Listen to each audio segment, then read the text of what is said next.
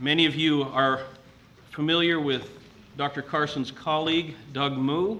He will be here with us next year, and he will be speaking on the subject, the relation of the Old and New Testaments. And I'm very much looking forward to that.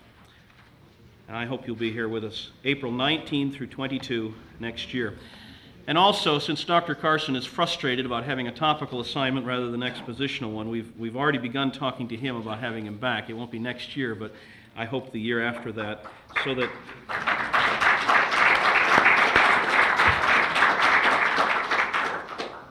I, I have imp- appreciated his preaching and his teaching. His preaching at church Sunday was, was uh, immensely helpful, as was Dr. Johnson's.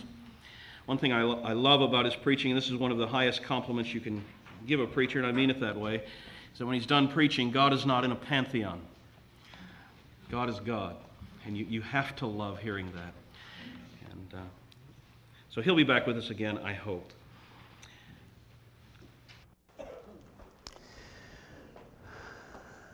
Now, what we shall do for the next while uh, is this I shall try to respond now to some of these uh, new perspectives. And then we shall open up the floor mic to anyone um, who would like to raise a question. I'm afraid we're going to ask you this is not my idea, but somebody's idea who's important. Um, we're going to ask you to use the microphone so that you will be recorded for posterity. And uh, then we shall proceed um, with question and answer and discussion until about uh, 12:20 or so to give everyone a time to powder their nose um, before the lunch at 12:30. Now let me repeat then what I said um, uh, briefly uh, this morning. It would be very nice if um, every movement that came along were entirely from the throne of God or entirely from the pit. It would simplify a lot of our decisions. There is another side to all of that, and it is found in the pages of the New Testament. The Apostle Paul insists that some of these things must come. In a fallen world, they must. But they serve not only to demonstrate who really does have the grace of God, they serve also to help us to think things through at a deeper level. That doesn't mean that they're all good. It means that God, in His mercy, uses bad things sometimes for a good end. And historically, of course, that has often happened. You get far sharper thinking about the deity of Christ this side of the Arian controversy than the other side of it. And one of the things that has happened, for example, because of the Reformation, is some sharper thinking about some things where, which you can find in the Fathers but, but once certain things are, are denied, then sometimes there is a certain acuity that's gained in how to articulate them and defend them. It is in that sense that Warfield used to argue God has yet more light to break from his most holy word. It's not, of course, that uh, there, there is another level of meaning or something like that. The idea, rather, is that because of our finiteness and our folly and our sinfulness and our blindness and so on, we don't even raise certain kinds of questions. We don't address things the right way. And sometimes the Lord, in His mercy, uses even bad movements to force us to rethink some things that help us sharpen up in areas where we might otherwise be a little too dull. So I would want to argue that some of these uh, developments have helped us sharpen up. They're not entirely bad. Nevertheless, a fair bit of what I'm going to say in the next 45 minutes or so is pretty negative. I beg of you to remember all the positive things I've said about uh, Tom Wright and others in the previous hour uh, before we go down this, this road. Now, let me review a little bit then uh, some of the steps that have been taken and make some comments on them, and then we'll turn to certain passages of Scripture in due course. What shall we make of covenantal nomism? That is, the view that first century Judaism, in its many different forms, can all be embraced under one rubric in which people enter by grace and stay in by works. The first thing to be said, I think, is that it is horribly reductionistic. Second Temple Judaism is an extraordinarily diverse movement. Martin McNamara, who's a Catholic expert on the Targums, goes so far as to say that covenantal nomism not only can't be extended over all the branches of Second Temple Judaism, but further, that um, it doesn't fit any of them. Th- that is, you've tried to get a kind of slush factor to describe it all and have ended up with a category that's so fuzzy it doesn't quite fit anywhere. Let me push that just a little farther. In um, Sanders' first book in this area that I drew attention to this morning, 1979, Paul and Palestinian Judaism, he mentioned Josephus only six times, and then he talked about Josephus in a later publication, uh, so that he tried to fit Josephus under this umbrella as well, including Josephus's many references to grace. But I've read Josephus from cover to cover, and I made a point of looking up all the references to grace again in Josephus. Uh, he alludes to grace many times, and he talks about grace with um, some detail about a dozen times. I've forgotten the exact number now, maybe 15. In about two thirds of those instances, he actually raises the question, put in various ways to whom then does God give this grace? To those who deserve it, or to those who do not deserve it? Answer every time. To those who deserve it, otherwise, God would be unjust. That's Josephus, unambiguously. Now, to put that into a Pauline framework and label the two covenantal nomism, whatever else it is or isn't, is terribly obscure. It is obfuscating. It doesn't recognize transparent differences. Last night we looked together at Romans 3 and the beginning of 4. Where is boasting? It is excluded. If it is of grace, then it is no more of works. It's for the undeserving, Jew and Gentile, who have all been condemned by 320. Do you see? It is another world, it is a different frame of reference. Nevertheless, the element of truth in what E.P. Sanders says is that a great number of Protestant, including Reformed, but especially German Lutheran scholars have been guilty again and again and again of reading later sources back into the first century. Alfred Edersheim's famous The Life and Times of Jesus the Messiah is doing that all the time. You can't trust any of it unless you know the primary sources. It's as simple as that. It's, it's orthodox, but the source's handling is just not trustworthy. And um, it, there is, he is right to say, Sanders is right to say, that there is no evidence before late fourth century of a vision of um, merit theology that is merely a question of tipping the scale. So many brownie points, so many bad points, and which way it tips at the end, well, who knows? Do, do, do, do, do, do you see? You can't find that before the fourth century. And moreover, there are some elements of Jewish heritage, not least, for example, some of the writings at Qumran, one of the documents called 1QH, 1Q Hodayot, um, which, which uh, are extraordinarily Old Testament in their general configuration of, uh, of, of, God's sovereignty and grace and uh, um, his, his, uh, his, his, transparent uh, forbearance and so forth. On the other hand, there are also documents like Fourth Ezra and, and, and books like that that are chock block with, uh, with merit theology of one sort or another. Those sorts of distinctions are all passed over with E.P. Sanders, I'm afraid. And so you just cannot trust his analysis of Second Temple Judaism. He's partly right. He is getting rid of some of the extremes that um, have come to us out of um, uh, especially Lutheran scholarship. Moreover, he is right to say that some of us have read Galatians and Romans almost entirely in the framework of the debates that were formed at the time of the Magisterial Reformation. I'll come back to that point. He is partly right. But having said that, he has swung the pendulum so far the other way that um, his alternative is even worse than what he's trying to combat. Moreover, there are other ways at this. In 1981, I published a small book trying to show that, um, that al- although we don't have a lot of sources, right, for first century AD, we have earlier sources, we have later sources, what you can do is kind of uh, create a trajectory show what it looks like across three or four centuries. And, and where does uh, first century Judaism fit on that line? So, although it is wrong, you see, to fit 5th century AD Babylonian Talmud sources back into the first century, nevertheless, you can create something of a trajectory, and along that trajectory, as far as I can see, you're about halfway. In other words, merit theology is certainly on the rise. Moreover, many of these sources that people look at are written by the, the ancient equivalent of theologians, experts, more or less sophisticated people. But you and I both know that at the street level, there's almost always more merit theology that is actually worked on in practice than in the more sophisticated levels. Um, officially, the, the, the, doctrine of the Church of England is the 39 Articles and the Ordinal and so forth. Uh, wonderful uh, definitions of grace on the other hand, in your average Anglican church in many parts of the world, your average Episcopalian church almost everywhere in this country, with only very few exceptions, merit theology of one sort or another triumphs. You, you can't simply go to the, um, the um, educated, most sophisticated sources um, and, and, and, assess a whole movement from that perspective when um, a man like Paul is working at the street level.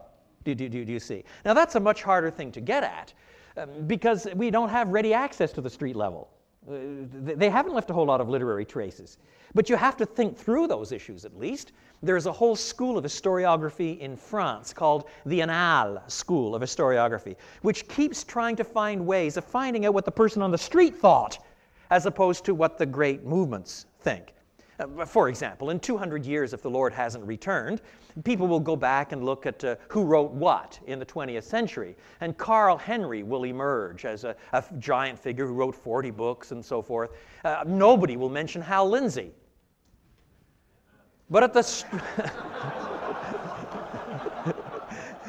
But at the street level in this century, let me suggest quite frankly that Hal Lindsey's had a lot more influence than Carl Henry. Do, do, do, you see? So for the pastor working in certain parts of the country in certain decades in this, in this, uh, in this uh, century, it's far more important to come to grips with what Hal Lindsey says than it is to come to grips with what uh, Carl Henry says. Uh, those are the realities, do you see? So, so this um, reconfiguration of everything has been just far, far, far too simplistic. Uh, second, now this is jumping now from E.P. Sanders to uh, Tom Wright in particular. With respect to his understanding of the exile in Second Temple Judaism, again, he's partly right, and in my judgment, profoundly wrong on two scores.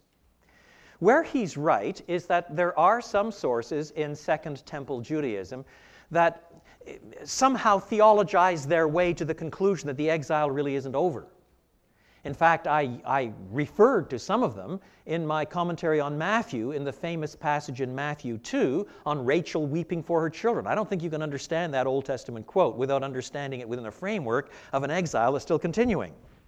I argued it back then. It's not, it's not a new idea, it's been around for a long time. On the other hand, there are some of us now that are putting together a project, a two volume project to tackle this uh, whole business. Um, it, it, will be published by Tübingen, J.C.B. Mohr, and eventually get here with, I don't know, Eerdmans or Hendrickson or something. The first volume is 600 pages on Second Temple Judaism, and the second volume is 600 pages on Paul. And in the first volume on Second Temple Judaism, we have one person or another looking at each of the various corpora of, uh, of, of uh, Second Temple Judaism. And um, I have one of my graduate students now working through all of that literature to find out everything that can be found about the exile. And already we have a file about this thick. He's been on it a couple of months now. And um, what you discover in Second Temple Judaism literature, which is what you'd expect if you stop to think about it, um, is extraordinary diversity. There's no simple plan. Uh, I, I worry about reductionism. Tom Wright, in, in a sense, is a better systematician than he is an exegete. He's got an idea which has some truth to it, and then he systematized it. But you can find many Jewish references to the exile finishing when the exile finished. At the historical plane, it did finish. People did go back. And, and you, you must make sense not only of the promises of Isaiah and Jeremiah and Ezekiel, you must also make sense of, of, of, of Haggai and Zechariah and so forth as well.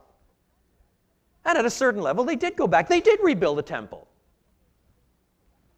And some Jews acknowledge that.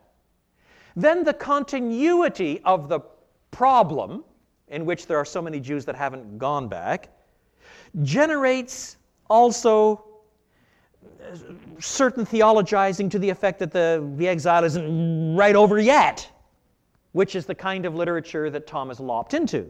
Do you see? But then, in addition, there is, I don't know what else to call it, a kind of Jewish typology that comes from this literature. If God has benefited his people by bringing many back to the land at the end of the exile, what will the final restoration be? So that you get a kind of theology, typology that's building out of the exile. Now, Tom latches onto all of those passages too, but he doesn't handle them fairly. In those passages, it seems to me that the, the issue is not that the exile is continued, but that the return from exile becomes a type of the final restoration, which is a different way of looking at things, do you, do you see, and brings up all kinds of, of different issues. And those subtleties, it seems to me, are simply not logged into at all.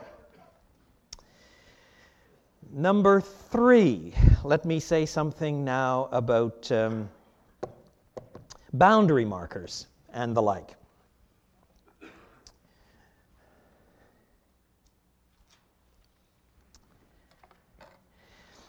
I've debated which way to uh, go about tackling this. Let me offer a theoretical model. It's merely theoretical, but then after the fact, I think you'll see why I have given it and I think I could sustain it from various passages in the New Testament. But without taking the time to go through all the passages inductively, let me offer you a theoretical model. Uh, picture the early church, the earliest early church, just after Pentecost. Uh, its only members are Jews. Some are um, are Aramaic speaking Palestinian Jews, and some are Hellenistic Jews from abroad. There may be the odd proselyte in there, but they're all Jews. By the time you get to the end of the New Testament, there are some churches that are either dominantly or exclusively Gentile. Along the line, just by reading the book of Acts and then tracing out Paul's letters in their chronological sequence, you can see how the church grows in its theological understanding. It doesn't have it all on the day of Pentecost. After all, Jesus himself said in the farewell discourse that they were not able to bear it all yet, but when the Holy Spirit came, he would teach them all things, which of course does not mean all things without exception. They didn't know all about the sex life of sea turtles and uh, nuclear physics, but, but it means all things with respect to the gospel, all things with respect to the coming of Christ. It would be filled out, and you can watch their understanding growing. Now, within that framework, you can peg certain positions along the line. This is the schematic model that is merely a model. On the one hand, way off on this side, doesn't matter which side, but we'll say this side, you have devout, conservative Jews who think that you will be accepted before God by being obedient to the law.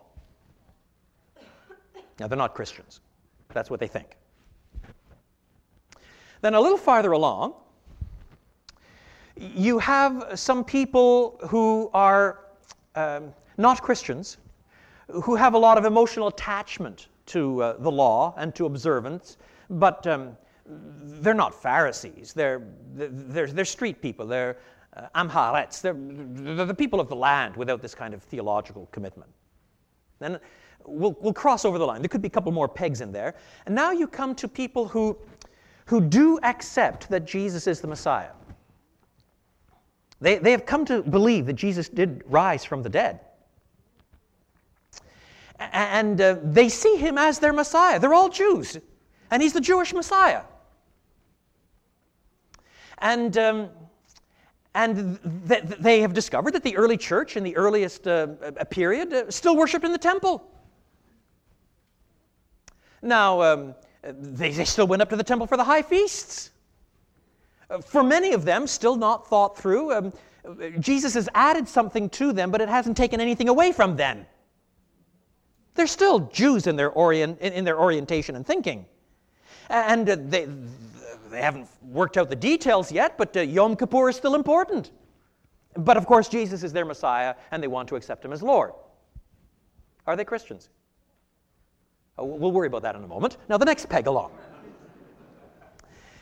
Uh, now you come to people who um, they accept Jesus as the Messiah, and they have come to understand that um, it is not necessary any longer to obey uh, all of the ritual sacrificial structure of things. They don't have to go to uh, Yom Kippur. It, it's, it's, it's, not Passover that in any sense saves them. Uh, the morning and the evening sacrifice uh, somehow point to Jesus, but, but Jesus is himself the means by which human beings are reconciled before God. Nevertheless, because this is their culture, this is their heritage, this is their family. They still observe it all. They, they don't observe it in the sense of, um, of, of, thinking that their salvation depends on, on the blood that is offered by the high priest at Yom Kippur, but, but still uh, they're observant Jews.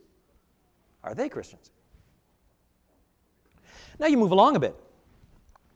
There are others now who, um, who believe that Jesus is the Messiah and, um, and for tradition's sake, because of the pressures upon them, when they're in Jerusalem, they, they go along with it. But, but when they're on business trips and they're off in Rome, uh, they may or may not go along with it. I mean, no sweat. Um, as far as they're concerned, Jesus is the Messiah. Jesus died for their sins. He's the fulfillment of the past. But the past is now a dead issue for them. They, they, they no longer feel that, uh, that, that, they must uh, observe all of the law however they configure it. Now, in that group, there may also be some proselytes, some Gentiles, who did observe and now no longer observe. Or there may be some proselytes in one group back who observe and continue to observe, but still also accept that Jesus is the Messiah. Now you get one group on. Now you've got God-fearers who have got converted. And they believe a lot of this Jewish material, but they never did observe at all. They never had been circumcised but they've now come to accept Jesus as Messiah. And now you have some people who are further out at all. They're not God-fearers. They, they've been converted off the streets of paganism. Some of those who got converted, for example, in, in, in, in Lystra, or some of those who got converted under Paul's ministry in Athens, they, they'd never heard the, of Moses, of the Bible. They're not God-fearers, they're not proselytes, but they've now come to accept that Jesus really is the Messiah. There is but one God. Jesus Christ has manifested that God to us. He has reconciled us to that God by his substitutionary death on the cross. And, and, and, and, and that's the framework in which they think, but they never did observe Yom Kippur. Then you move to someone, I don't know which side to put him on this side, that side, someone like Paul. Who can say, uh, we'll look at the passage in a few moments, to the Jew I became a Jew. Uh, to those without the law, I became like one without the law. I mean, in one sense, they're more flexible than these pagans, and they're certainly more flexible than these Jews. In fact, he is in what is sometimes defined as a tertium quid, a third position. In this respect, he's not like a Jewish believer has to flex to become a Gentile, nor is he a Gentile, pure and simple. He's a Christian. And he's got to flex either way. He's got to flex to serve this group, he's got to flex to serve that group. And then a little farther out, you, you, you, you get some people who um, sing, Free from the law, O happy condition, Jesus has bled, and there is remission. But it's the first line that is especially important Free from the law, O happy condition. And, and, and that, um, that, that uh, verges toward a kind of antinomianism that is, is, is, a bit dicey. It's, it's, it's skirting so far out that, um, that, that they almost say, let us do evil that good may come. And Paul can actually be charged with that. But when he is, he says, those who say such things, their damnation is just.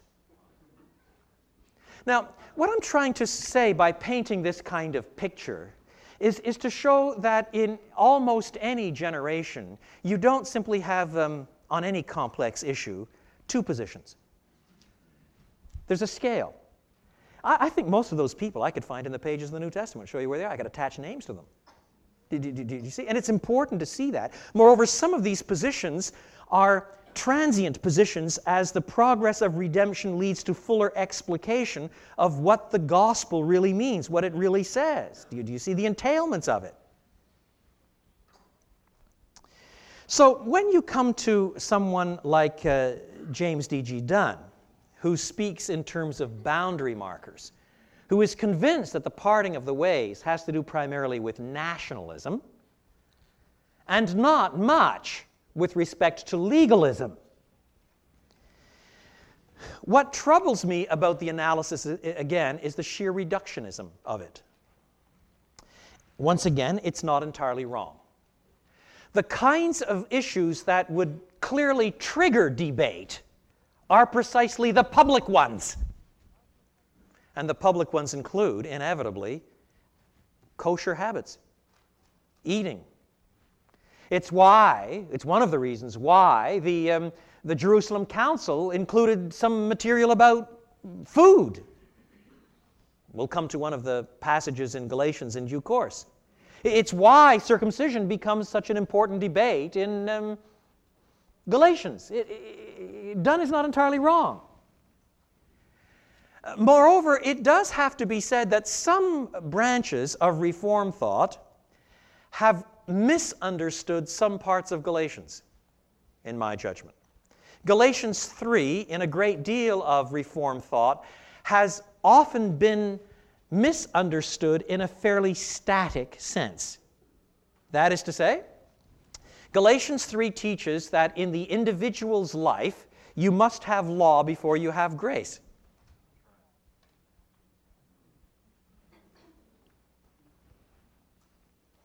Now, lest you think that I'm about to become heretical, I come back to that conclusion myself, but not out of Galatians 3. At least not directly. I think that's a huge mistake. It misunderstands Galatians 3. We'll come to it in due course. The argument, however, runs like this The law is a paidagogos to lead us to Christ. And in our experience, that's what we must have. Until you know you're lost, you won't cry to be saved. And, um, and moreover, that's the whole vision of the Puritans. The Puritans, if you ask them what was in the Bible, said there are three things in the Bible law, grace, and illustrations of both. That, that was a serious answer. I'm, I'm not mocking them. That was a serious, thought through answer. And when you get to uh, Wesley, here Jim Packer is right. Wesley's not an Arminian, he's an inconsistent Calvinist. Later Arminians are Arminians, but he's not. He's an inconsistent Calvinist. So that when you read his, I think it's letter 113, I can't remember the number, uh, when, where he's asked, uh, How do you preach the gospel in any place? he gives a classic Puritan answer. This is Wesley. He says, When I go into any place to preach the gospel, he says, I begin with a general declaration of the love of God. And then he says, I preach law. I preach law, and I preach law, and I preach law to bring home to men their sin. And then he says, when some begin to weep in consternation, I preach more law. That's Wesley. That's Wesley. It's, it's right of the Puritans, of course. I preach more law. And then, when many seem to be affected by the Spirit of God, bringing guilt to their conscience and shame to their face, then I admix a little grace. But only, he says, when just about the whole congregation is in tears, does he preach grace pure and free, wide and large, probably a little larger than some of you might like. And then he says, Quickly do I admix grace, lest men should presume. Which is Puritan thinking, through and through. Now, because that's our heritage, we have come to Galatians 3 and we have read this paidagogos language, it seems to me, in a fairly static way. But when you read Galatians 3 at close length, then you discover that the issue that it is addressing is not quite ours. It has a bearing on ours, but it is not quite ours. And we have sometimes forced it to answer our questions a little prematurely. You see, to many conservative Jews in the first century, if you ask, How do you please God? The answer was, By obeying the law. How does Moses please God? By obeying the law. How does Abraham please God? By obeying the law. Hey, w- wait a minute, wait a minute. How can you say that Abraham pleased God by obeying the law? Yeah, I mean, he didn't have it yet. Well, we know that you please God by obeying the law, so he must have had it by special revelation. He must have. I mean, after all, doesn't it say that Abraham kept all my statutes? What are the statutes but the, the law of Moses? How does Enoch please God? Well, by obeying the law. You mean he got special revelation too? Well, he must have, because after all, you please God by obeying the law. There's lots of literature on that. Now, it's very important to understand that Paul has the same Bible as these conservative Jews. He can't look up Romans. Not in the early years. And so he must respond to them out of their Bible, which he shares with them. What is intriguing then from our point of view is the hermeneutical difference, the interpretative difference, the controlling grid that makes him read the Old Testament differently. Now, there are a lot of factors that go in here, but one of them is this he reads the Old Testament salvation historically. If you read the Old Testament and elevate Torah to the level of hermeneutical grid, which is what his most conservative opponents were doing, then really they've got a kind of, we would call it, atemporal systematic theology hermeneutic to the Old Testament, in which, in fact, law is the control for all the exegesis. How does Abraham please God? By obeying the law. We know that. That's the control. What then does Paul do in Galatians 3? Well, he does many things, but one of the things that he does is lay out the storyline sequentially. The point there is that Abraham believed God. That was credited to him for righteousness before there was any law. Which sooner or later forces him to ask the question well, if the promise to Abraham, if, if the covenant with Abraham promises ultimately that in his seed all the nations of the earth will be blessed, why then even have the law? So then he gives a reason for that. The reason the law was added was, no, he doesn't give all the reasons. You have to read farther than Galatians 3 to get all the reasons, but one of the reasons is to, to multiply sin, to make sin a transgression, to compound sin, to make sin black, to make it really terrible, to make it, to make it vile, to make it odious.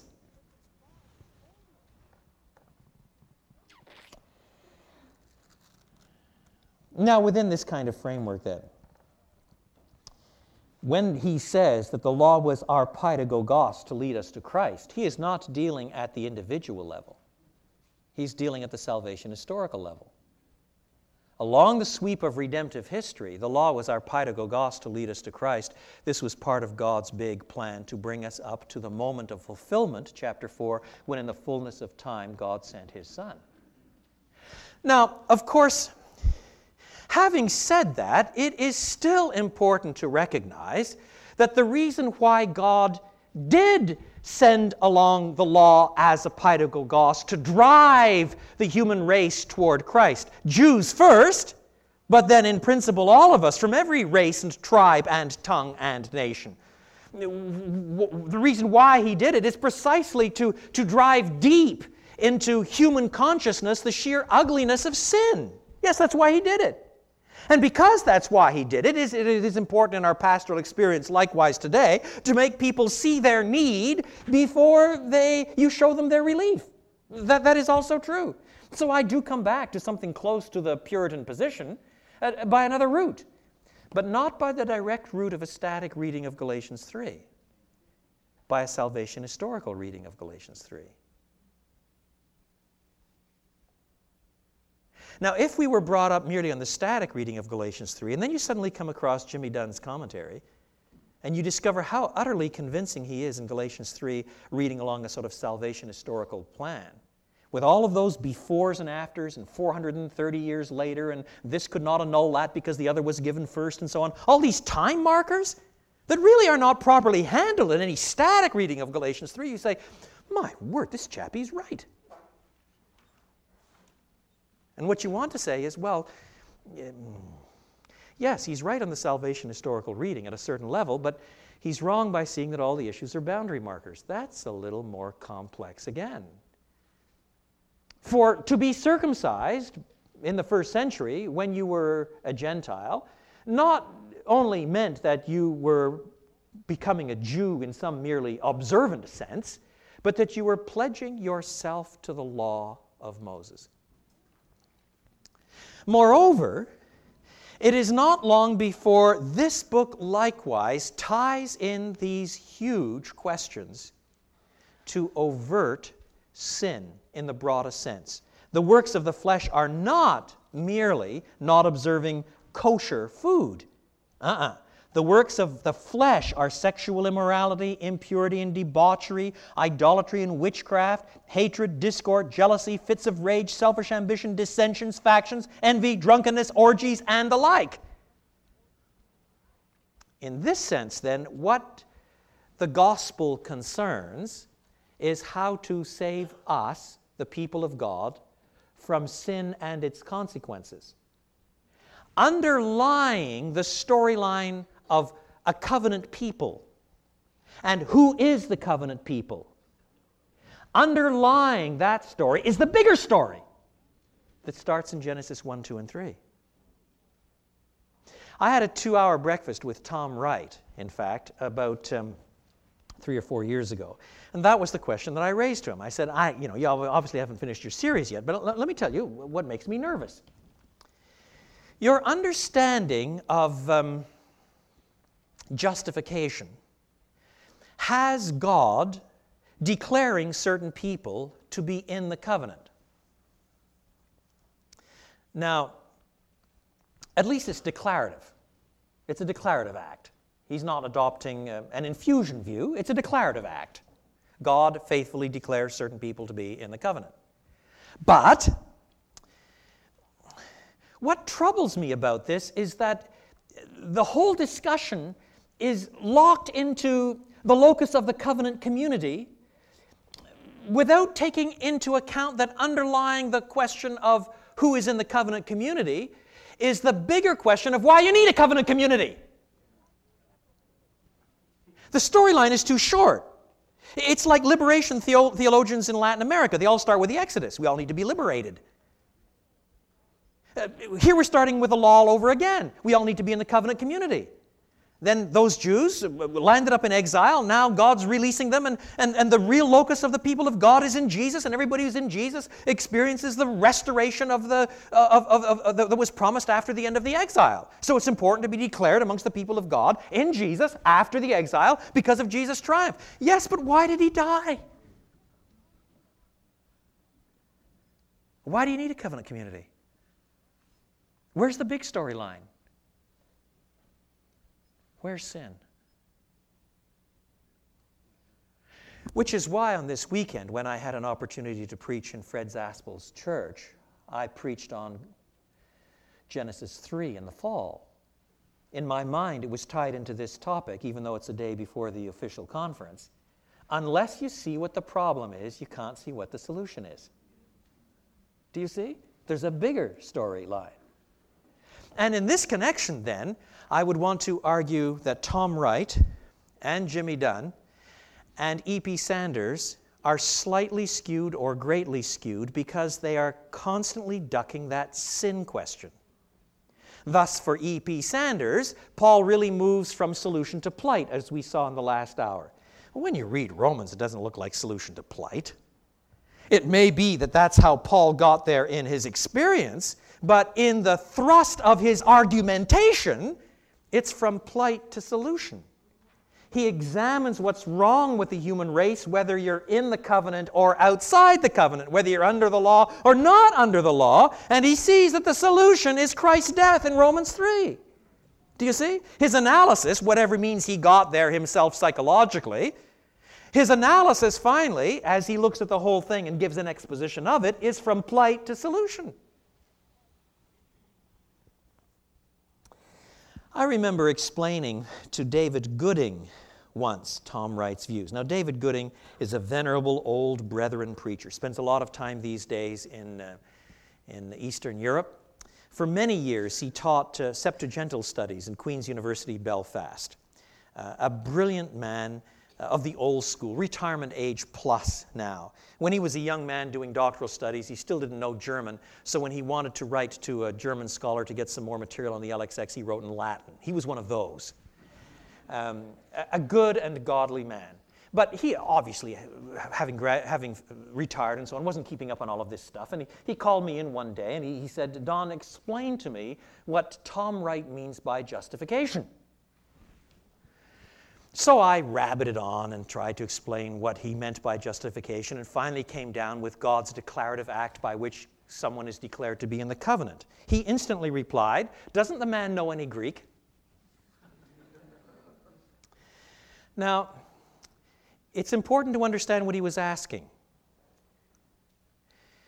He, David Gooding is no fool. He understands that words can move a long way from their etymologies. Uh, when we take our English word butterfly, it's got very little to do with butter and flying, except by the most uh, extraordinary extension. Nevertheless, um, his point was very important. Because whether you debate uh, uh, dikaiosune and dikaios and dikaiao, these various words, along traditional axes or not, they all have to do somewhere, somehow, with justness. You see, even in the old Catholic evangelical debates, they still have to do with something to do with being just. Are you just because God infuses justice into you? Or are you just because God declares you just on the ground of a, a, sacrifice paid by another? That's the old Catholic evangelical debate in a nutshell, somewhat simplified. But now to say that justification is that forensic act by which you are declared to be in the covenant, I can't hear any overtones anywhere of justice issues. It's who's in, who's out. In the categories of systematic theology, what that does is raise ecclesiology, who's in, who's out, over against soteriology. Now, that was what our two hour breakfast was about. And when I pushed Tom along those lines, he says, Well, when I work on this a little farther, I will be incorporating that bigger storyline. I told him he better hurry up because otherwise he's going to lose a lot of friends.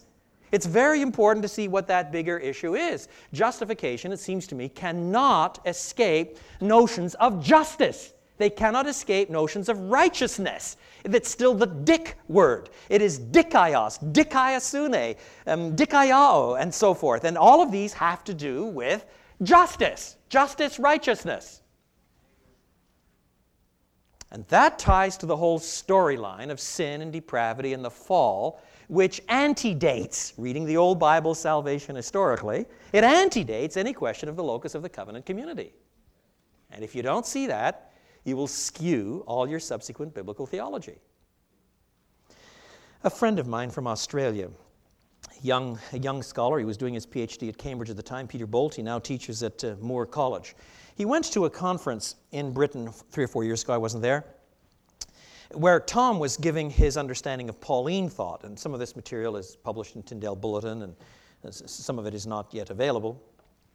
But after this um, this uh, lecture and question and answer uh, period, uh, Peter went up to Tom. Now, this is Peter telling me this, so I've only got Peter's report of it. Peter went up to Tom and said, um, Tom, help me here. You're called in the middle of the night to the bedside of an old woman who's got five minutes to live. And she says, Pastor Wright, I'm going to die. What must I do to be saved? What will you tell her? Isn't that a good question? Academics have got to get down on the street now and then. And Tom said, Well, that's a very good question. you just lost one minute. Well, Peter said, Well, let me help you. He said, Would you say, um, You've got to belong to the covenant. Well, um, no, I wouldn't, I wouldn't want to uh, put, it, put it like that. Well, would you say um, God's got to declare you to be in the covenant? Do you see the issue now? You see, someone with Tom's sophistication certainly can incorporate his views into a broader stream that still really does understand that Christ died for sinners. Tom does. You can get him in a corner and he'll come out that way.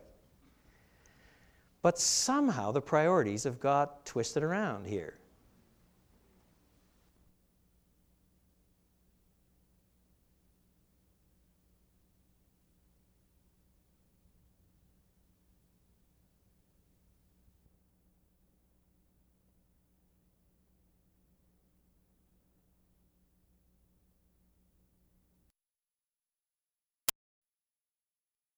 Let me take a few more minutes just to direct your attention to a handful of passages um, to, to, to, help us uh, think through some of these issues at an exegetical level. Let's begin with Galatians 2 11 to 14.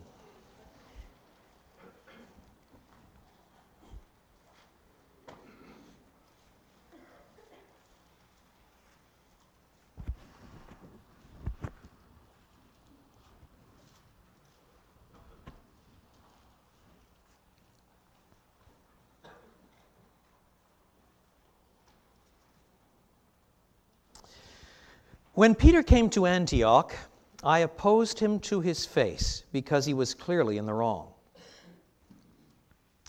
Before certain men came from James, he used to eat with the Gentiles.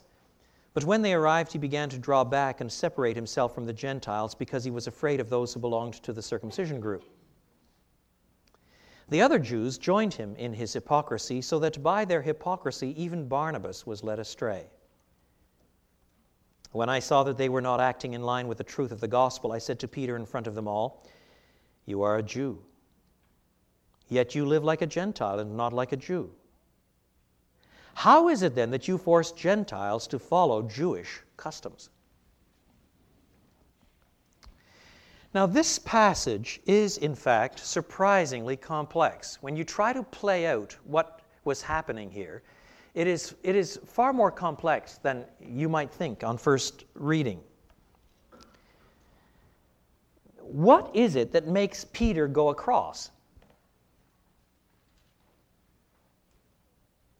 Is he the sort of wimpy person at this stage who's eating with Gentiles, not observing kosher restrictions, and then a few Jews come from Jerusalem and because he's afraid of them, that's what the text says, because he's afraid of them, he wimps out. Maybe he's afraid of what they're going to say back home.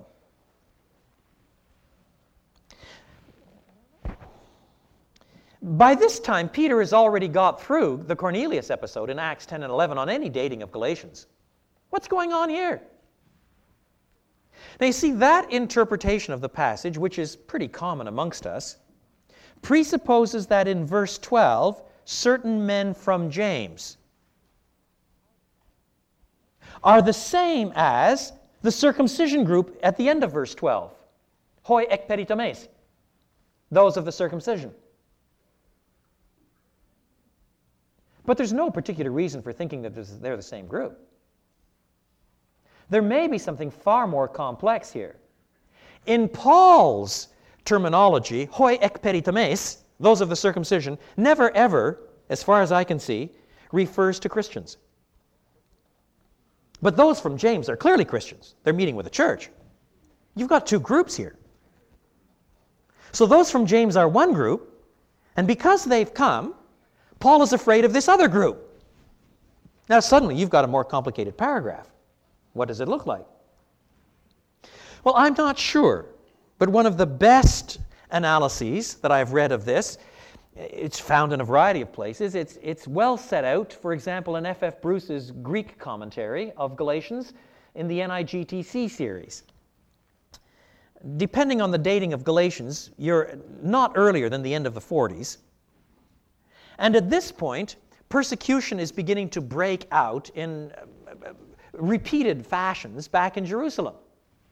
Those from James may well be up here meeting with the Antioch Christians and have brought some sort of report from James. In other words, it doesn't just say those from Jerusalem. It says those from James, which gives an overtone of maybe being sent by James or, or at least his emissaries in some sense. And if they come with some kind of report like this, one can understand Peter's action. The report may be My dear Peter, we all agree on what the gospel is.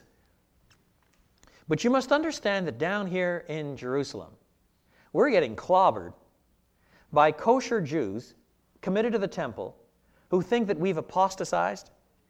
And when they hear stories of you, with all your public profile, up there eating with Gentiles, do you realize what damage that is doing to us down here? For goodness sake, be careful. That, that's all it would take. Now, you see, there's nothing of the gospel compromised in any of this. Or it could have been merely a whisper of hint. And so in this case, you see, Peter wimps out, not because he's a wimp, but because he realizes that back home there are entailments in his decisions over here. He's afraid of the circumcision group. He's, he's not afraid personally, he's up in Antioch. Um, he's already been blooded. He, he's already faced um, persecution. He's already declared that he's, he's happy to suffer for Jesus' sake. He's not wimping out in that sense. He's afraid of hoi ek peritomes because he's at least trying to protect the people back home from facing too much of a blast because of his incautious attitudes or conduct. But Paul sees that there are wheels within wheels on this one. There is a theological matter at issue. The trouble is that what might secure a little more safety for some Christian Jews back home is certainly going to be read in Antioch in another way. In Antioch, it's going to be read as if there are two tiers of Christians after all the ordinary ones and the super spiritual ones who observe kosher food laws, which will have the long term deleterious effect of relativizing the exclusive sufficiency of Christ and his cross work. So Paul says, Listen, Peter, you're a Jew and you live like a Gentile. You can't go back and change that. It's the way it is. It's bound up with the gospel itself. You see it because you're a Christian. You are a Jew, yet you live like a Gentile and not like a Jew. Now, if you go back, then, are you not forcing Gentiles to follow Jewish customs? You've gone one way. By going back at this stage, you're, you're exercising a kind of moral suasion that the inside track with God depends on certain observance after all. You're going back and bringing them with you. How is that going to advance the gospel? And implicitly, if that means that people get persecuted in Jerusalem, that's the way it is. Now, frankly, I find that convincing. I find it convincing um, as a way of understanding why Peter should, uh, sh- should succumb as he does. I find it exegetically convincing because hoi ek peritomes in Paul simply does not mean Christians. That's why I gave you my grid at the beginning. Do you see? There are people along this line at different places. And, and you cannot merge two or three of these places altogether. Uh, at a certain superficial level, the actual conduct might be indifferentiable between two people. You might have two people both going up to the temple, both observing Yom Kippur. But one of them is a committed Christian who really does see the exclusive sufficiency of Christ, but is observing because in Jerusalem it's safe to do that. I mean, after all, Paul himself is prepared to go up to the temple and offer sacrifices and vows, isn't he? So long as it's not jeopardizing the exclusive sufficiency of Christ. But somebody else goes up to, to do it, and, and there they really are claiming the exclusive necessity of, of continuing under the terms of the Old Covenant. That does relativize Christ. In any thought through sense, one is a Christian and the other is not. You must see that, or you can't make sense of Galatians 1 8 and 9. You see, one person does not stand under Paul's anathema, the other person does. The one is preaching another gospel, the other is merely being culturally flexible. And that, you see, is why Paul himself can get into trouble. On the one hand, you read in, in Galatians chapter 2 that uh, when he takes Titus up to Jerusalem, Titus is not circumcised. He stands his ground. Paul stands his ground. Nobody forces Titus to be circumcised. The Jerusalem apostles are on board. In other words, there's one gospel from the beginning. A little thought through, a little more thought through by Paul, a little faster perhaps by Paul. But at the end of the day, nobody demanded that Titus be circumcised. On the other hand, you read the book of Acts and picks up Timothy and gets him circumcised. Paul, you really are two faced, aren't you? Double standard. You can understand why Paul was charged with that, can't you? But here was a man who thought things through at the level of principle rather than at the level of mere rules. At the level of principle, you see, when the issue was whether or not circumcision would jeopardize the exclusive sufficiency of Christ, there was no way Paul was going to allow Titus to be circumcised. But when the issue is not that, it's merely a question of uh, the possibility of getting into Jewish synagogues in order to evangelize, Paul says, uh, To the Jew I became a Jew, to the Gentile I became a Gentile. Go ahead, circumcise him.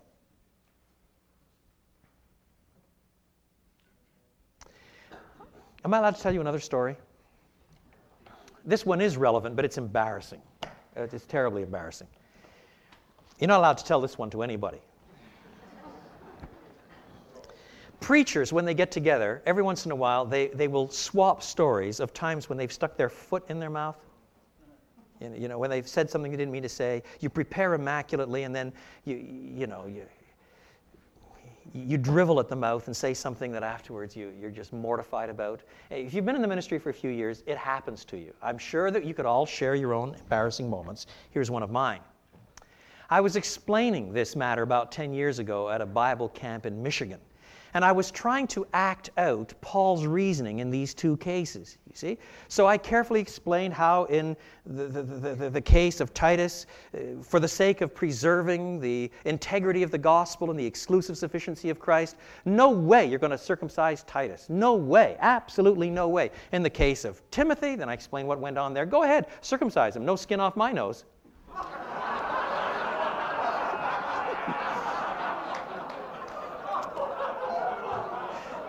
Well, I'm afraid I lost that group. I,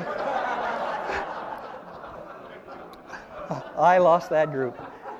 I battled on royally and gradually got them back to uh, some semblance of order. You know. The camp director and his wife were sitting over there, and, um, and uh, they came tearing up to me afterwards, still cackling. You know, said, "Come on, tell us, tell us. We got a bet. Did you mean to say that or not?" I come from a school where I don't allow a lot of humor in my preaching, and that was just a bit too over the top for me, I'm afraid. But that was one of my more embarrassing moments. Now, within this kind of framework, then you can see why Paul is, is, uh, is, is, is, is, flexible. He's not inconsistent. He, he's flexible when he sees that the issue is the exclusive sufficiency of Jesus Christ. There, he will not allow compromise. But that means that you have to read all of Galatians in a more comprehensive way than merely who's in, who's out, merely kosher food laws, merely questions of circumcision. There's a much deeper issue and agenda. These are the presenting issues, but the undergirding issues, you see, come back to the exclusive sufficiency of Christ. Do you see? And you don't get that kind of analysis, for example, in Dunn's uh, commentary on, on, um, on, on Galatians. It skirts right around that issue here. Let me deal with one more passage.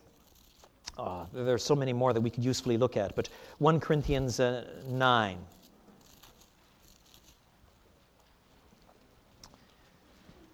You, you, see, if I could give you an analogy, it's, it's, not, um, it's, it's not a very good one because it's not tied to the law of Moses. But in some circles, for example, it is, it is considered in this country, in some circles, to be a sin to drink any alcohol. Now, in this country, I'm a teetotaler. Uh, for a start, it gives me cheaper insurance rates. I don't like the stuff much anyway. In Europe and other parts of the world, I don't promise anything. But even in this country, if somebody comes up to me and says, You can't be a Christian if you drink, I will say, Pass the port.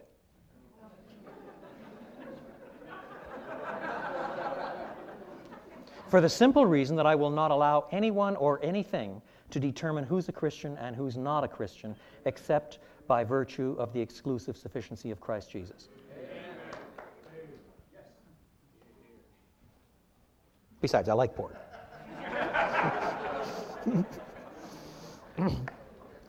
now, 1 Corinthians chapter 9. 1 Corinthians chapter 9. Verse, verse 19. Though I am free and belong to no man, I make myself a slave to everyone to win as many as possible. To the Jews I became like a Jew to win the Jews. To those under the law I became like one under the law, though I myself am not under the law, so as to win those under the law. To those not having the law I became like one not having the law, though I am not free from God's law, but, I, uh, but am under Christ's law, so as not to win those, uh, sorry, so as to win those not having the law. To the weak I became weak to win the weak. I have become all things to all men, so that by all possible means I might save some. I do this for the sake of the gospel that I may share in its blessings. Now, this is an extraordinary passage. I wish I had time to expound it at length. Let me draw your attention to just two or three elements in it. Number one, it is part of a sustained argument that runs from 8 1 all the way through to 11 1. And in this argument, Paul is dealing with the weak and the strong, or more fully, the person with the weak conscience and the strong conscience. And it too has been generated by this question of food, but in this case, food offered to idols. That is what occupies chapter 8. In this case, the person with the weak conscience is the person who thinks that something is wrong even when objectively it is not.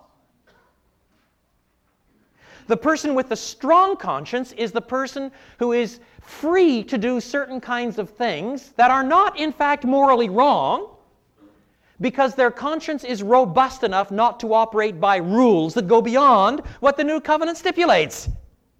That's really the difference between the strong and the weak. Occasionally, less so today, occasionally, uh, 25 years ago, 30 years ago, you would find somebody who would come up to you and say, You know, I don't think you should go to movies. I will be offended if you do. And therefore, you can't do it because you can't offend anyone. Now, I confess, I was sufficiently perverse 25 years ago. I'm, I'm a, a, little more mellow. I know it's hard to believe, but I'm a little more mellow today. I was sufficiently perverse 25 years ago to respond, I'm sorry to hear that you're one of the weaker brothers. Because it's very important to see that the argument here is not the manipulation of people by rules.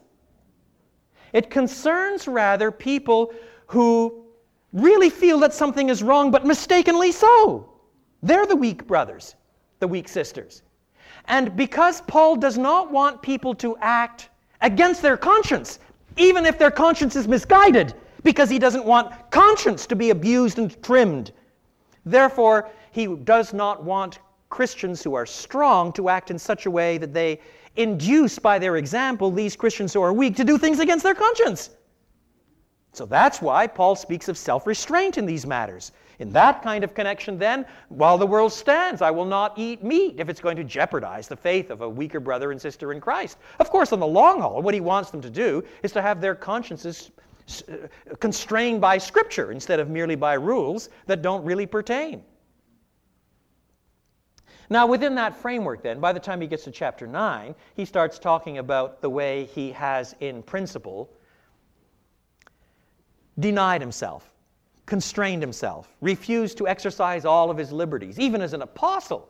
So he hasn't got married and he doesn't take money from the people to whom he's uh, ministering. He might take it from another group on a kind of missionary basis, but not from the people to whom he's ministering, and so forth. And within this framework, more broadly, he then comes to this paragraph.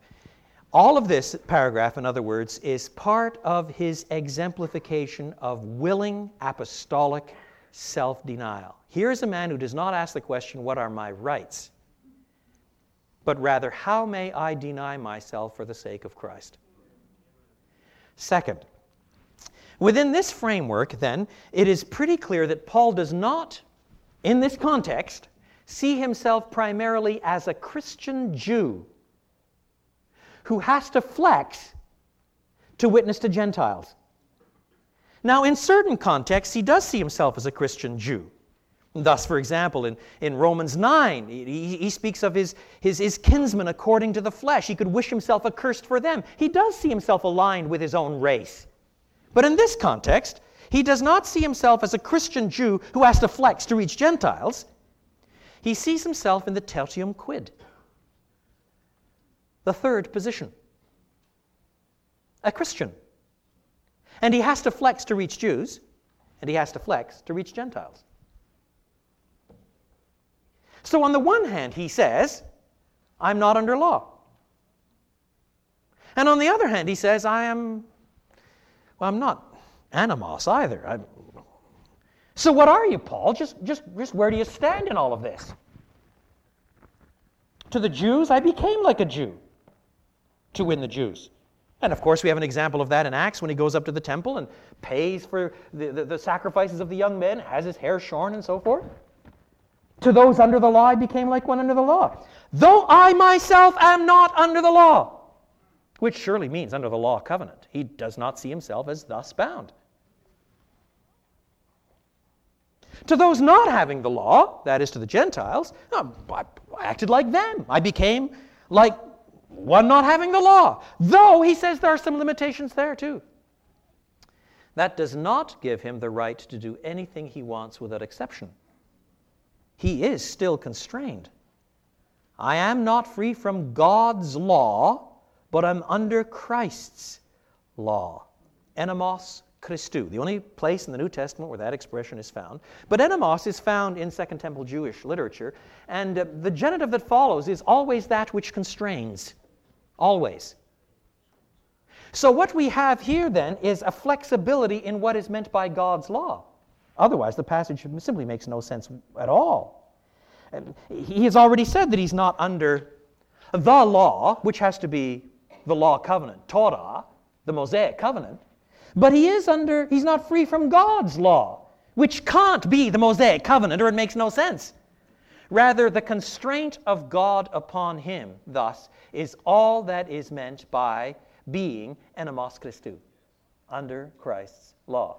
Now, by itself, that does not raise all the questions, then, of how there are links between Torah and Christ's law. There are all kinds of links, important links. It doesn't raise that question. But he sees himself in this framework as being bound by all that is meant by being ennomos Christou. And from that position, then, he works out certain flexibility.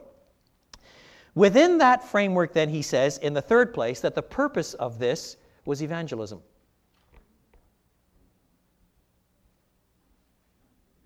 You see, so many of our debates on these matters have, have circled around other kinds of issues freedoms, total structures, the bearing of systematic theology, all of which are important issues. But Paul's driving motivation in this area is evangelism.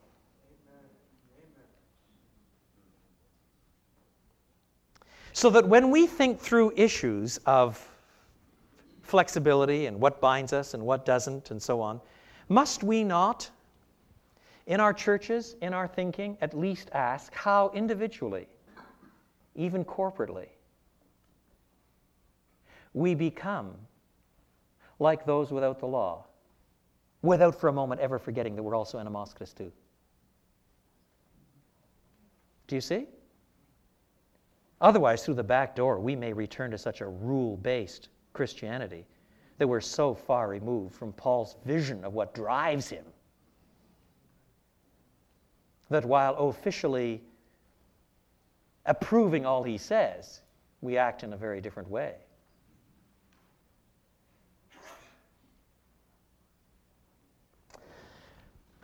Now, I would love to say more about these matters and the relationship between Paul and law, but if I do not end there and leave time for questions, um, someone will have my skin. So uh, I think I'd better call it quits. I warned you that this was not going to be a sermon, it's, it was a lecture two of them now. You've been very patient, but it's now it's your turn to come back, and at the end we'll have time for some prayer together um, uh, on these important issues. So if you want to take the microphone and um, um, have your um, discourse. All right, whatever you say. I never argue with John.